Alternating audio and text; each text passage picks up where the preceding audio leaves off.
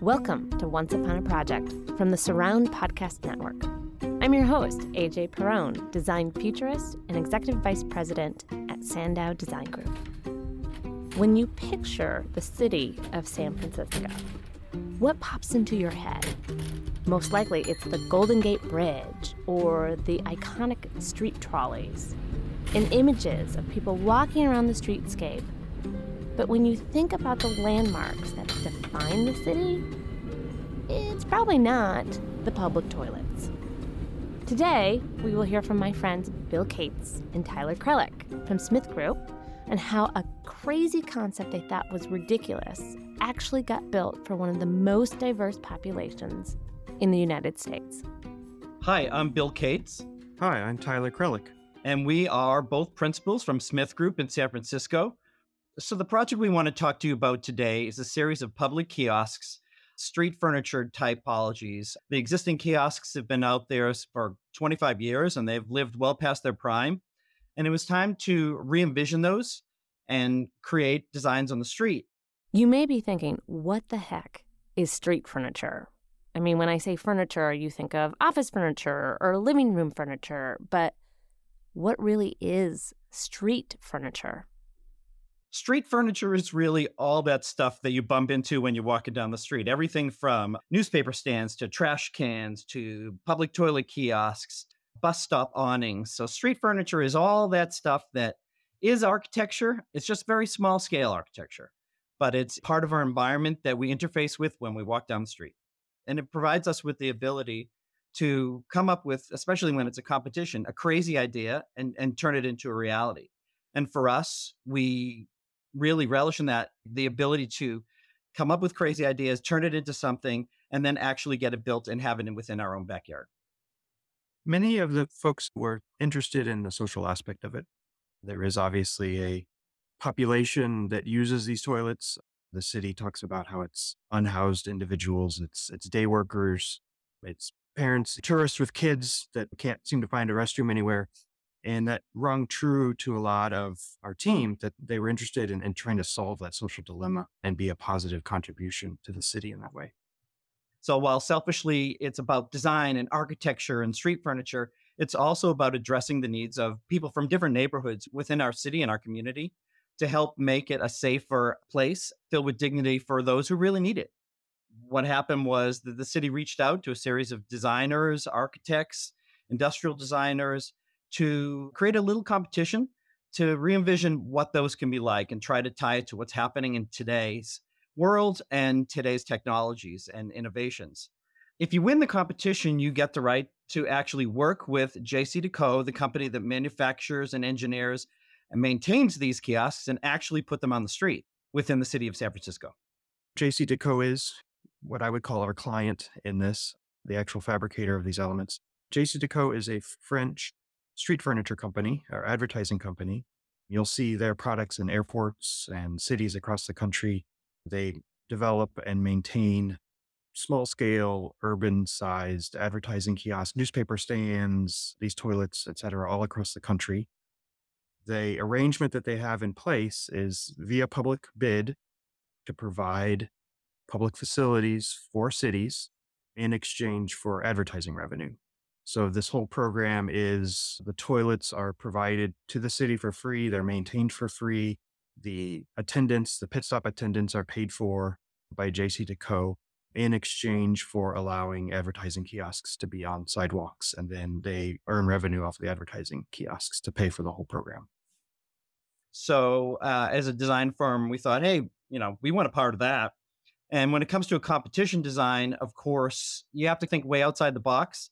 So for us, it's okay, we're going to design something crazy. There's probably no chance they're going to build this thing, but let's just do something nuts and win this competition and see where we go. So we get the competition from the uh, city of San Francisco, super excited about it, challenged by it, and realize, hey, we've got this great program in our firm. About once or twice a year, we do an internal design competition. And it's really meant to get juices flowing and foster new ideas amongst staff across the country. And so we published the brief and invited the entire firm to participate. They could team up as they wanted in groups or teams. And we ended up having about 13 teams across the country work for a couple weeks on it. Then we actually did an internal jury and reviewed them all. One of the teams in San Francisco ended up winning that internal design competition. And that was the team that Bill was on. We took it and refined it, pushed the idea even further, took some of the ideas from some of the other entries that had been done internally, and, and then got it into the citywide competition. It was flurry of activity for over about a month and created a lot of excitement. A lot of people were really interested in working on it.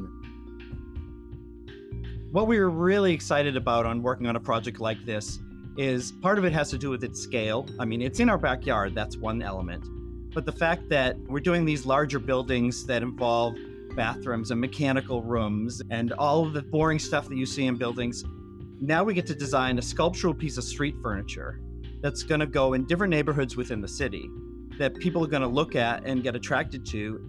You can't resist going after a project like that. It's something that you're going to see every day walking down the street. So when I say the words public toilet in San Francisco, the image that probably pops into your head is something that's uh, quite grungy and dirty and maybe full of needles, not the place that you would want to bring your kids into. So, the challenge that Bill and Tyler really had was how do you create a space for everyone, even though they might be coming from different demographics, have different accessibility needs, have different cultural needs? You know, here we're in a situation where everyone needs to use a bathroom, but will they if they don't feel like they're safe? So, our big idea with the entry into this competition was we wanted to create these kiosks that were going in different neighborhoods of the city, and we wanted them to reflect those neighborhoods. We knew that the competition was going to go in and do some kiosks where, oh, the kiosk in the Castro district is going to have a rainbow on it, or the one in downtown is going to have building skyscrapers on it. So, we didn't want themed competition. We wanted an interesting idea that told a story when you think of toilet kiosks in the cities and the reputation of what they seem to bring is people are scared of them. They think they're disgusting. They think they're dirty.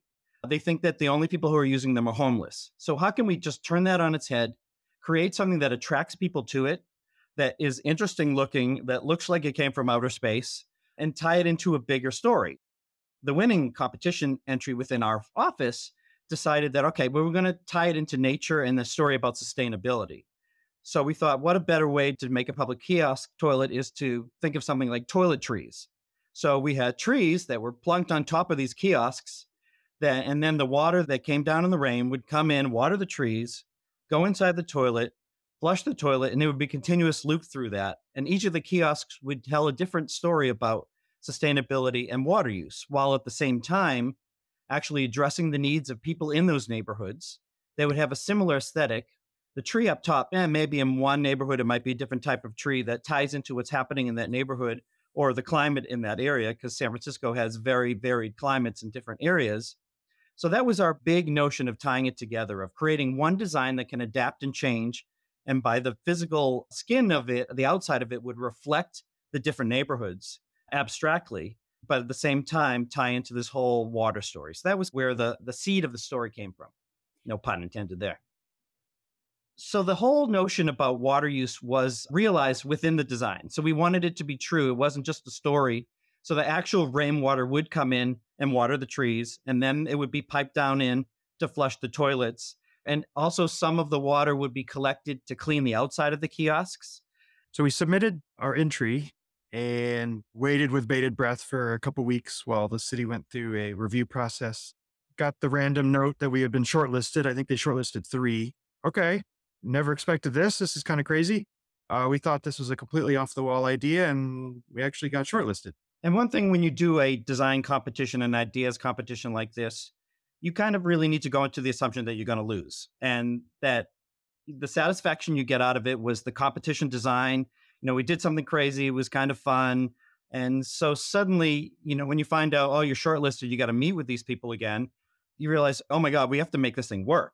Like we've done buildings and and we've done entire developments dealing with issues of water and sustainability and public need and suddenly you come up with a crazy idea and, and you're forced to engineer it and you're forced to work with a company to make it into a reality. So while there was excitement, there was a bit of a, a shock and a like, what have we gotten ourselves into? Pushing ourselves outside of the comfort zone, which is fantastic to do at this small scale. Everything's got to be perfect. Everyone gets excited when they find out they have made the shortlist. But this one came with some caveats. The city wanted them to not only dream up the concept and fine tune it, but figure out exactly how to build it. Some of the ideas they wanted us to really think about, we're trying to make it more real. Obviously, you know, it was, you know, conceptual at the time. So it was really think it through. We took the water story to another level, actually tried to engineer the water filtration and the capture and think about how that would actually work. Did some thinking about trees. I think one case we had the trees on top of it, and then we were sticking them next to it in a potted attachment on the side and kind of running through all these different scenarios. And then we had to interview with the Arts Commission, who is the design authority for the city of San Francisco.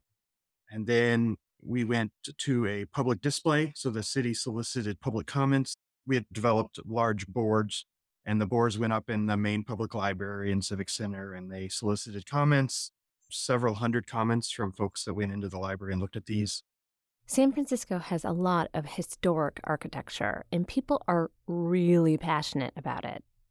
So, when these kiosks were designed in a more modern feel, what was the public's reaction to that? Oh, the comments were all over the board. Uh, the best thing about a public voting and public comment is is you get to see what everybody writes. So a good amount of the comments were why are we spending our money in this direction? Sometimes people were not realizing the importance of these and how these are addressing need.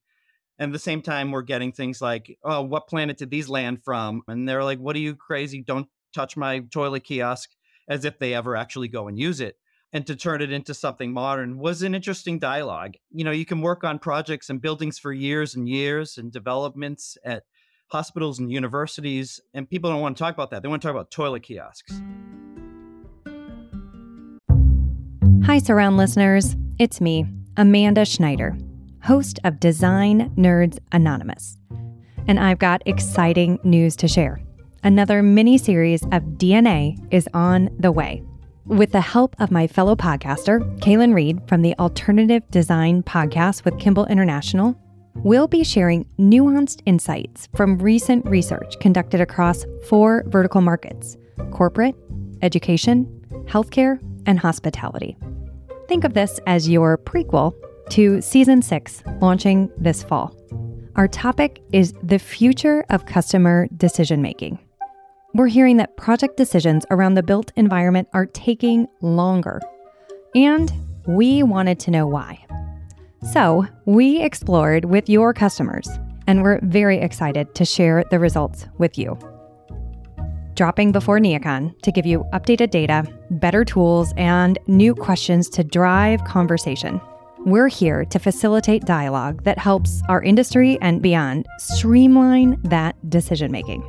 So make sure to follow Design Nerds Anonymous, subscribe, and then tune in on May 16th for the first episode in this four part series.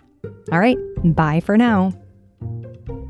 This is Amy Devers, host of Clever my podcast brings you conversations you're not going to hear anywhere else with the visionaries and creative forces who shape our world and culture.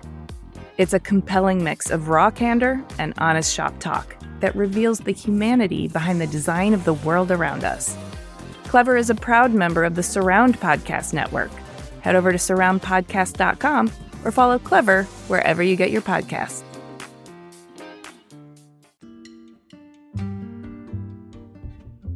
In the public review period, there was a lot of conversation about historicism and what's appropriate, what's not appropriate, especially in very unique neighborhoods. You go to North Beach, which is an older neighborhood in the city and has that ethos to it. And there was very strong feelings that a modern piece of street furniture is not appropriate for a historical neighborhood, the financial district or mid market which is bigger buildings and more modern buildings. There was not a concern with having a modern piece of street furniture there. So we had to work quite a bit through some of the different neighborhoods. We had to go in front of the Historic Preservation Board and present this to them for the neighborhoods that they were concerned with, which was North Beach, Civic Center, which is very uh, Federalist style civic architecture type buildings. Is, is this an appropriate solution for those types of neighborhoods? And in the end, they agreed that inserting a modern piece of street furniture into a historical neighborhood was not creating a full sense of history. In San Francisco, it's very similar when it comes to trying to build a modern house in a city full of Victorians. And everybody thinks that, oh, we should only be building Victorians within the city. And you get the same dialogue. And what actually, to us, makes San Francisco so fantastic is being able to see the contrast. The Victorians look better when there's great modern architecture around them, and vice versa. It's about that contrast and it still celebrates the past and reflecting it literally within the faces of this actual kiosk, but also ties into the modern aesthetic and tells a story about moving forward. And then after this whole process, we get an email and a phone call that you're selected and you're going to move forward with this. I think we all kind of looked at each other with a kind of shock on our face that here we'd come up with this kind of radical conceptual idea and somehow we'd made it through this gauntlet of public comment and interview process but we celebrated kind of staring at each other just realizing how did we pull that one off that was unexpected and crazy and most of the ideas, amazingly, were still intact. The water idea was still in place. Trees at that point were probably tenuous. Uh, trees became a big issue. They require maintenance. And it became a hot potato of Park and Rec doesn't want to maintain them and Public Works doesn't want to maintain them. And, you know, nobody wanted to touch them. So they became a unmaintainable item. So there are no trees on top of them yet. Maybe the ones in the future will have that but there's still a story about water collection, about water use that happens within those to clean the kiosks. When we found out that we won the project, it was in a bit of an unknown territory for us in terms of the typology, but also, what are they going to have us do? Are they going to say, oh, thank you very much, shake our hand, go and redesign it, ruin it, and turn it into something totally different? Or are they going to involve us in it? Are they going to let us engineer it? Are they going to let us work on the exact shape and the materiality? And it was somewhere in the middle. So we were able to really collaborate with JCDecaux and the Department of Public Works within San Francisco to really help these elements evolve. Okay, now you did that then competition, that was fun. But these are the rules. You know, we have to deal with people walking down the street. You've got to deal with the actual chassis that goes inside these. You have to make sure that these type of screens work. So we needed to take those realities and tie it back to our original design and turn it into something that still met the vision of what we had, but at the same time dealt with those realities moving forward. If you're like me, you are dying to know what makes these toilet kiosks so weird and wonderful. I asked Bill and Tyler to describe the experience of interacting with these space age toilets.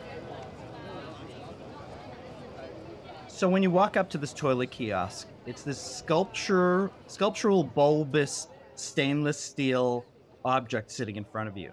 So it's 10 feet tall or so. And on three sides of that, it's just going to look like a smooth, tapering at the bottom, tapering at the top sculpture piece, almost like a beautiful sculptural pot of some sort. And then as you move around, you'll see a door. And the, the door will have your typical circle with a triangle inside. So it starts to say uh, very clearly that this is a toilet. Adjacent to that, you'll see a lit up control panel. This will be some information in multiple languages telling you how to use the kiosk. And then there's some buttons there. There's a button down below if you're in a wheelchair to uh, open the door. And then there's a little informational panel there to tell you what's going on inside there. So it's telling you the kiosk is washing or the kiosk is ready for you to come in there. And then there's a button for the other push. There's also a small little digital screen that might talk about some things happening in the city as well there's an opportunity there to give um, people information about what's happening on there. But for the most part, we managed to keep very little information on there except for the door and this adjacent panel. So it really feels sculptural. There is no backside to this. It's something you walk around. We've hidden as many of the hinges as possible. So there's a lot of intrigue and curiosity of walking up saying, What is this? And it ties into the story of do you want people to know what it is or not? is it important that it has a big giant sign that says toilet on it or is it more important that it ties into the aspects of people know what it is but at the same time some of them might not to draw people to it so the door opens it's a sliding door it's slide it's a curved sliding door and it slides to the right and you walk into a very clean and clear white environment inside reinforcing the notion that it is sterile and clean. It'll be a little wet because it has just self cleaned itself. The toilet, the walls, the floor, everything has been cleaned in between each user. There is a toilet in there and a sink. It's a single occupancy. It's a good sized room because it's meant to accommodate big sized wheelchairs, uh, strollers, you know, all this other um, elements. And then the toilet starts talking to you and it says the door is going to close behind you and the door starts to slide close and then says you have eight minutes to use the facility. And then you look up and there is a giant circular skylight in the ceiling that's providing natural daylight in the space. During the day, there's no internal lighting in these. The lights turn on at night only. Uh, it's all touchless, so there's no buttons to push, nothing to touch. It's all uh, motion censored, auto activated by what you're needing to do in there. The only button that you do push is there is a door open button because it's locked while you're in there, so you don't get an uninvited guest coming in behind you. So you have to actually tell it, I'm done and I'm ready to go. The door slides open again, and then the door closes behind you, and then it starts a wash activation cycle. So the toilet actually folds up into the wall and it sprays itself clean, washes not only the inside of the bowl, but the seat and the entire outside of it. It sprays the floor down underneath the toilet. So really cleans the whole element. And then the panel on the outside of it says it's ready for the next guest. And so the next person will go in and it's a, a nice, clean, sanitary environment for the next person. And somehow it manages to keep the toilet paper dry. So I seriously want a self cleaning bathroom in my house. But maybe not the talking part. So, designing these kiosks to be in a city where things out in the street can get beaten up during the night was quite a challenge. So, understanding the durability factors was a big learning curve for us. You know, we know people might go on there with a can of spray paint and tag the outside, but we really got had a lesson in in graffiti art these days. So there's stickers, there's scratching, there's people trying to pry off panels, and then there is the spray paint. So understanding how that can work and designing exterior materials that can still meet a budget was quite a challenge and it was a fun one. You know, at first we thought okay, we want these kiosks to reflect the neighborhood. So maybe they're smooth and and actually literally show what's happening in there and you can go in there and fix your hair in the side of the kiosk. But the reality is between headlights bouncing off these things at strange angles and slamming into people's homes, we need to be careful about that. We have an exterior stainless steel surface, which in itself is very durable, but it's modeled, it's pitted, and it keeps stickers from sticking onto the exterior surface. So that was an interesting challenge. And then, of course, it's not a box. So we created something that's very sculptural. We wanted it to begin to help break down the mass by undulating inside and out. But at the same time, you know, we're handing this design over to JCDecaux and their engineers. They need to curve a metal panel with a texture on it that has multiple different curving directions. And of course, they did. There aren't many places that can bend a stainless steel textured panel and in two different or three different directions and make it work, but they did and seamlessly made that work. And then in a way that we talked about earlier, where you pop a panel off in the middle of the night and replace it, was, was quite an interesting challenge for us and managed to make it through that. In, in terms of the toilet kiosk, you know, those things are a bit of a bunker inside. The while the outside is this beautiful shell, the inside is all about you know, somebody can go in there, light the thing on fire, and then JCDecaux comes in the middle of the night, just wash hoses it down, and and then suddenly it's back on the street and functional because they're made to last. Uh, the fire example that Bill just gave was actually happening too. So while we were working on designing these, we actually really started to understand the amount of abuse that these pieces get. One of the toilets, while we were redesigning, what literally a fire had been set on the inside of it and ruined it. And the contract on the maintainability of these is they can only be out of service for very short periods of time. So they need to be so durable that JCDecaux can come in, replace as much as they need to replace, get it up and running again. That's part of their contract. While we were working on them, uh, one of the other kiosks got run over by a car. You know, it's things that you start to hear this, you're like, oh, I could see how that happened, but I didn't actually realize it happened as often as it really does.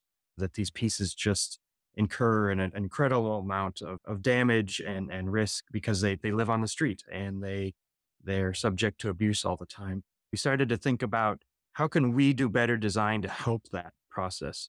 And so the toilets, the exterior panels on them are replicated. And so they're not all individual panels. So JCDecaux doesn't have to stock 20 different panels. They can stock just a few and it's the same panel. It's just rotated upside down or the other way. And the same thing with the other kiosks. They're all re- replicatable parts and pieces that are all a kit of parts that they can literally just unbolt them off. One of them gets damaged, they just pull it off and replace it and can do it in a really quick time frame so they can keep them operational. As we started really looking at the kiosk component, the retail and the digital kiosks, the advertising kiosks, we realized that they're all on very narrow urban sidewalks. And we had designed a unit that was actually way too big, uh, that didn't actually fit on many of the sidewalks that they were in. Obviously, there's really wide boulevards with really wide sidewalks, and those would be fine. But we realized some of these kiosks are sitting on sidewalks which are only five or six feet wide. And here we had a thing that was blocking half the sidewalk. And so there was an enormous effort to shrink them down, which was a big challenge because the advertising square footage was a fixed number because that's where the revenue is coming from that feeds this whole program.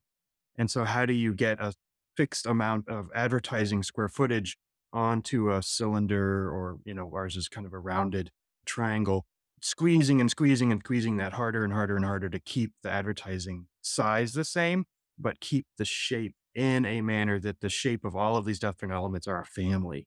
Um, it'd be really easy to just take the tiny ones and make them look like something else and just break the mold. But it was very, very important to try to make all of these four different elements talk to each other. They're not necessarily sitting next to each other, but they're all distributed. And we felt it was really important for them to be a family of elements that you connect the dots and go, oh, I understand the piece matches that other piece, matches that other piece. And getting the geometries to work on those was really challenging. We actually used parametric modeling.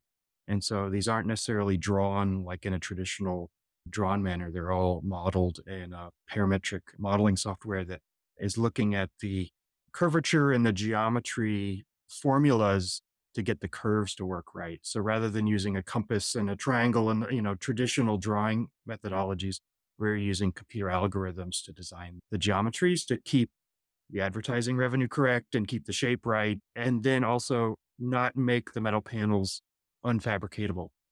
When's the last time you used a compass, Tyler? compass and triangle. Where's your T square? You didn't mention T squares. T squared. One of the biggest challenges that we met was the whole idea of the removal of the tree component. So when you've got something that you design, it's a funny idea. You can call it toiletries, and then suddenly the tree's gone you know, at first it was kind of like they pulled the rug out from under us. What are we going to do? What's the big story? And while that was a big challenge, I think we really adjusted and adapted the design to still tell a collective story about a series of family of those kiosks that are still about sustainability and are about water use and about energy savings that do tell that collective story, but then really focusing and tying it into the community story story about inclusive use, the story about it addressing the, the needs of the people using them in the different neighborhoods, and the adaptability of this element from neighborhood to neighborhood. A lot of the challenges throughout the process that were larger were still addressed. We were able to maintain a vision and create the spirit of our competition design.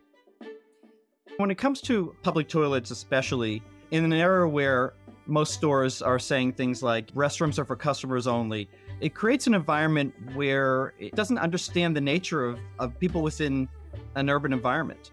And you've got, sure, these are fantastic and helpful for people who are homeless, but th- there are so many different people that use these. It ties into many aspects within the city. You've got Uber drivers who don't have a place to stop. You've got mail carriers and construction workers who don't have necessarily an easy place to go to the restroom. It's about applying dignity back to these elements. You've got tourists with families who need to use the restroom and they want it to be safe, they want it to be clean. There's other aspects where people have been afraid of them. They think that people are in there with needles shooting up in these restrooms. So, how do you address that? So, one aspect has to do with the fact that these self clean, they sanitize when people go out for the next person to come in. But at the same time, there's a, a program called the Pit Stop program that the city has where actually somebody who who's recently has been incarcerated is working at the kiosk. They're helping people using the kiosks. They're helping people understand elements around them. If they need services related to finding shelter and getting food and dealing with clean needles, they're able to help them with that. So it ties into those aspects. There are 25 of these within the city. And they're targeted to certain areas, of dealing with homelessness. In the Mission District, day laborers who are here working and helping people on projects within the city. In touristy areas where people need that. There, there can never be enough of these, honestly, and that hopefully will be dealt with. Right now, this program replaces the existing ones, but there is the ability to continue to create more. But really turning that on its head and saying that these are for everybody. And not only are they clean and safe, but they're attractive and they're interesting and they tell a story. And we want people to come up to them and even if they don't need to use the restroom and say, you know, what is this thing? And to walk around and we've seen people actually go inside and I just wanted to check it out and and you know tell a story of getting on a spaceship because the way the door opens and closes it feels very futuristic. So it's it's engaging that and creating a sense of curiosity out of something that's that's just a toilet and and that continues to develop with the additional versions. There's the kiosk the advertising kiosks and then the retail kiosks. So there's a tiny little mini kiosk that opens up and turns into a retail environment for somebody who might want to sell t-shirts or sell artwork that they make or coffee and to be able to create an incubator scenario where they can develop some sort of business and maybe eventually grow it into something that can turn into a brick and mortar scenario. And these are free. Basically, people, all they need to do is sign up with the website with JC and say, I want to use this. And, and as long as they show up and use it, they can continue to do that. So it, it helps in so many different ways at a financial way and at a, at a community type of way. I love the fact that this project had to work for all of the users. From fancy businessmen to someone living on the streets, they all deserve to feel safe and welcomed. One of the elements which was really important early on with the city was access. Very important to them to make sure that they were not only compliant with ADA and federal regulations around accessibility, but really trying to push that envelope and ask what are the access issues for this population and for the folks that need to use this. A lot of conversation about how does the door work because it's not just thinking about traditional disabilities with a wheelchair or something.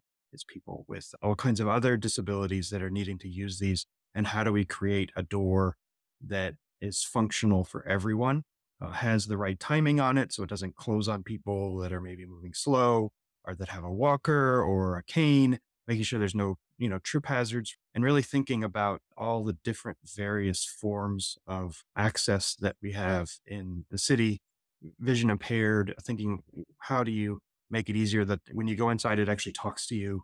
And there's braille, obviously, on all the buttons, but it does talk to you. So you don't actually c- can use it if you're visually impaired. Thinking about all those different elements, what types of access are needed to make it truly universal for everybody to utilize them in, in a friendly and welcoming manner we worked really closely with the Public Works Agency on access, talking about all those issues and thinking through all those things with JCDecaux to make sure that they were as universally accessible as, as possible. And designing for the public in a public kiosk kind of way leads people to think okay, the least common denominator, we need this to be durable. People don't need mirrors. People don't need this. They don't need that. But the reality is to design for people with, with to provide this dignity, we have to understand what's going to happen in these kiosks. There are going to be people who are going to wash up. There are going to be people who who want to see what they look like. There are people who are going to need to feel that it is clean and sterilized. And ha- adding those into the design of the elements was important. You usually expect them to be a dim, dirty place where you don't want to touch anything, and there's no mirror because people are worried about being broken. There's a mirror so people can see what they look like this natural light with these skylights. So it's understanding the nature of what happens within these places. And that's what makes them subtle. That's what makes them usable. That's what makes them attractive and feel more clean by having these small details that that doesn't take a lot to add them, but it changes the way that they're used. And it, it becomes a place that actually becomes is widespread for people who don't have the ability to go other places in between their jobs or in between where they're sleeping. So it's it's important to create that dignity in the design and the details inside and out. So in terms of all the kiosk typologies, so there are 25 bathroom kiosks, so 25 toilets.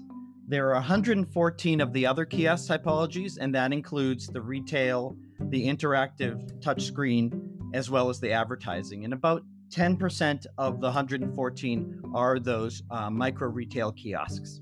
So that's a lot of kiosks to design. I wanted to know which kiosk was Bill and Tyler's favorite. So, of all the kiosk designs that we've done in the family, the toilet is probably my favorite.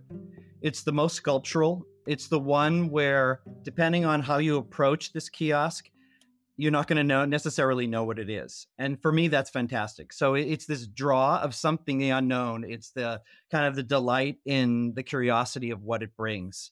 The fact that it is more bulbous and more sculptural allows it to actually reflect light in different ways. And what we've noticed is, and the thing that's probably been the biggest surprise has been at night and dusk and when it rains, which it's doing it a lot out here, is this thing really comes to life. The particular color of the lights on the street lights have an orange or a yellowish glow to them. They really glow and it really sets a, a tone and attracts people to them. And for me, it's just joyous. The other kiosks, when you look at them, they're a bit more telling as to what's inside. Okay, there's ads on there. It's very clear to me. This one feels when it's not a toilet, it's really art. And it really crosses that line between architecture and art and street furniture that I think for me was really the big idea at the beginning, tree or no tree, for us that that was what it was all about. I absolutely love the retail kiosks. Over time, you think about historical urban environments and there was always been newsstands and shoeshine boys and you know all these sorts of elements that were on the street that created a liveliness of an urban environment and as we've moved into current times those sorts of things have all evaporated and gone away. Uh, everything's moved into indoor spaces, shopping malls, etc. And we've lost that vibrancy that's on the sidewalk. And I think by reintroducing these small scale retail kiosks that can have a whole variety of vendors in them doing all kinds of different things, these are relatively small spaces. So there can really be these micro incubators for small businesses and bring a new vitality to the streets because you're going to have new new functions, new people, activity going on on the sidewalks that we've lost over time. That's really exciting to be able to see those roll out and, and see them being occupied and dream of, you know, a line waiting to get your uh, macchiato or something that somebody's making custom in these things. It really intrigues me. And I, I think it'll be a great contribution to the urban environment. One of the challenges that came out of this, and part of it has to do with the climate that we're in and coming out of COVID and addressing all the other needs within a city, is the the thought that people look at these and they think they're expensive and they there are concerns about who's paying for this my taxpayer dollars going to this. How does it help what we're doing? Is it the right thing to to really help what's happening out there on within society and our community? And it's important to know that this is part of a bigger program and that these toilets are actually free to the city and that through the contract with the city and JCDecaux they're able to provide these toilets for free, maintain them, provide the pit stop program, provide that retail aspect to the retail kiosks for free for those who need it. And the advertising kiosks, that revenue goes to JCDecaux to help provide uh, financial incentive to do that and to maintain these other ones. So it's the challenge has been reminding people of that, that these are important, that you know streets and and cities tend to be dirty because these things don't exist. And these will actually help the things that people are concerned about. And they actually have an important role in, in dealing with getting the city back to life and getting people out there and reinvigorating the retail establishments that have been closed down and the, those restaurants. And it's part of a larger story. And the, so the challenge of the initial response of why now? Why these? Oh, they look cool and modern. Shouldn't they just be some ugly porta potty plastic box sitting on the street? Results in a bit of a lack of understanding of how it's important to address these in a way that that understands what people need and ties it to a longer term story and being proud of our city and being proud of San Francisco and and these will be unique to San Francisco. This particular design and this aesthetic is only going to be here. And it's another element that ties into a bigger story of bringing people in and we're about art and we're about technology and we're about understanding what people within our community need and providing those services. Designing community landmarks that might outlive you brings a perspective to how your design is really impacting people. After working on this project, Has it changed how Bill and Tyler think about architecture? So, working on this project, at first I was thinking, hey, I don't want to do buildings anymore. I just want to do small little kiosks on the street. I mean, I love the scale of it. I love the the passion that people have about it, whether you're somebody using it, whether you hate it. I was surprised at how much I love the negative comments about these things. It's interesting and their understanding of where it comes from. Because at first I was like, oh, look, we have public toilets around here. I'm not going into those. I mean, I fell into the same trap of those are great to have, but this, you're not going to catch me dead inside there. It's, it's totally changed my feelings about those and really understanding the variety and myriad of use of the people who use those and how important they are has been fascinating and critical. And addressing small needs, which aren't small to some, they might be small to us, can have such a big impact.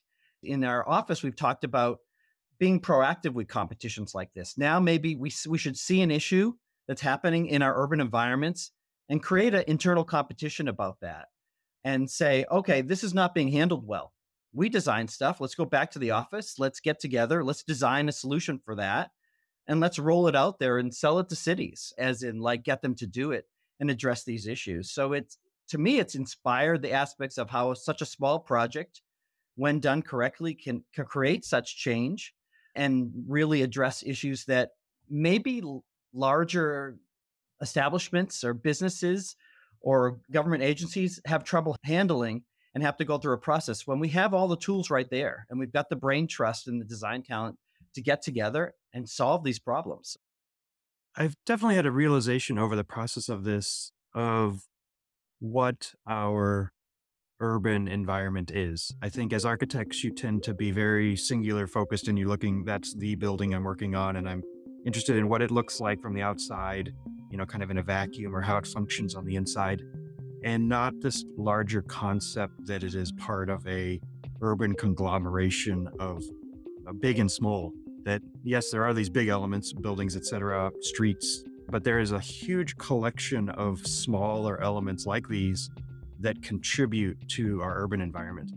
And really opening my eyes up that it's the the mixture of all of those elements together, which makes an urban environment successful and thrive and interesting to be in. I've seen mm. people just like go in there, close the door, you know, they stand in there, take pictures, and then they leave. Like they just want to hang out in there. The best part was when I saw one of the newscasters go in there and do some sort of beam me up Scotty kind of skit for their news show where they went in there and said, Oh, beam me back to ABC Channel 4 and then put her hand up and then suddenly they cut the screen and show her back at her office and you know if it's getting people to have that much fun doing things like that then we've definitely succeeded in some way shape or form. So many people had to come together to create this project. The city of san francisco the owner JCDecaux the architectural firm SmithGroup and the public stakeholders. After all of that work do the results meet their expectations we asked JCDecaux two days ago, and the one toilet that was installed in November has been flushed 4,824 times already. And that was two days ago, so it's probably gone up a little bit. the 25 toilet kiosks are strategically placed in the city in areas with high populations on the sidewalk.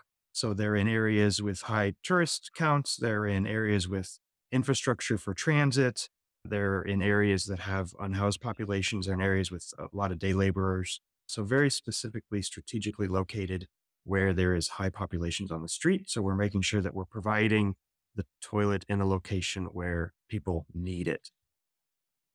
If you're wondering where you could find these, they're just starting to get rolled out. The first toilet was installed in November 2022, and it's been uh, heavily used since then. So, it's a great success already. The first kiosks are being installed imminently in the next a month or so in unique locations around the city. The rollout on these for all of them is going to take several years because each one of them is hand fabricated custom in Europe and brought over. And so they're anticipating rolling out 10, 15 units a year for the next several years. If you happen to be coming to San Francisco and visiting and you're going to the ferry building, which you should, the first toilet kiosk is directly across the street. Can't miss it. The shiny thing. Bill and Tyler and their team helped to improve a design problem that affected a large portion of a city population. No matter who you are or where you come from, we all need to go to the bathroom, and that won't ever change. I'm heading to San Francisco next week, and I cannot wait to take a step into the shiny thing. To hear more stories about the design process behind some of the most amazing projects and some really cool designers, make sure you follow us wherever you get your podcasts. Once Upon a Project is a part of the Surround Podcast Network. You can find our show notes and full transcripts on our page at surroundpodcasts.com. That's podcast with an S. If you or someone you know has a great project to share, just go to surroundpodcasts.com and head over to the Once Upon a Project page to submit your ideas. I really want to hear them. A huge thank you to Vornado for letting us use their incredible podcast studio in the gorgeous Penn One building in Manhattan. This show is produced by the studio at Sandow Design Group. A huge thank you to the Pod Squad, Samantha Sager, Wise Grisette, Hannah Vitti, and Brittany Lloyd. So that's a wrap for season one. A huge thank you to our audience that have given us great feedback of all the interesting things that they've been learning and what they've been enjoying. We're already jumping into production of season two for Once Upon a Project. So make sure you're following us to get your notifications of when the next season will drop. We really appreciate you following us and sharing us with your friends and other designers.